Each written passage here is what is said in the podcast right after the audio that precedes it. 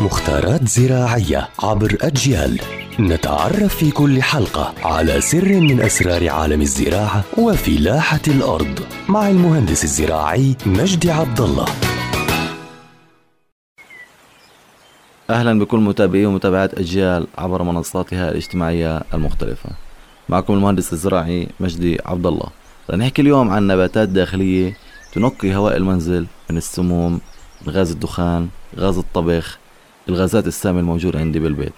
من هاي النباتات أولا زنبق السلام أو الشراع، الاقحوان، البوتس أو المتعارف عليها ام محمود، نبات العنكبوت، الجربيره أيضا، والأوليفيرا، الأوليفيرا الطبية اللي هي للبشرة، للإكزيما، للصدفية، الأريكا، نبته الثعبان، واللبلاب الإنجليزي، ونخلة الرايس. طبعا هاي النباتات بتنقل الجو الداخلي من الغازات ومن السموم ومن الأتربة الموجودة داخل البيت، ويعطيكم العافية.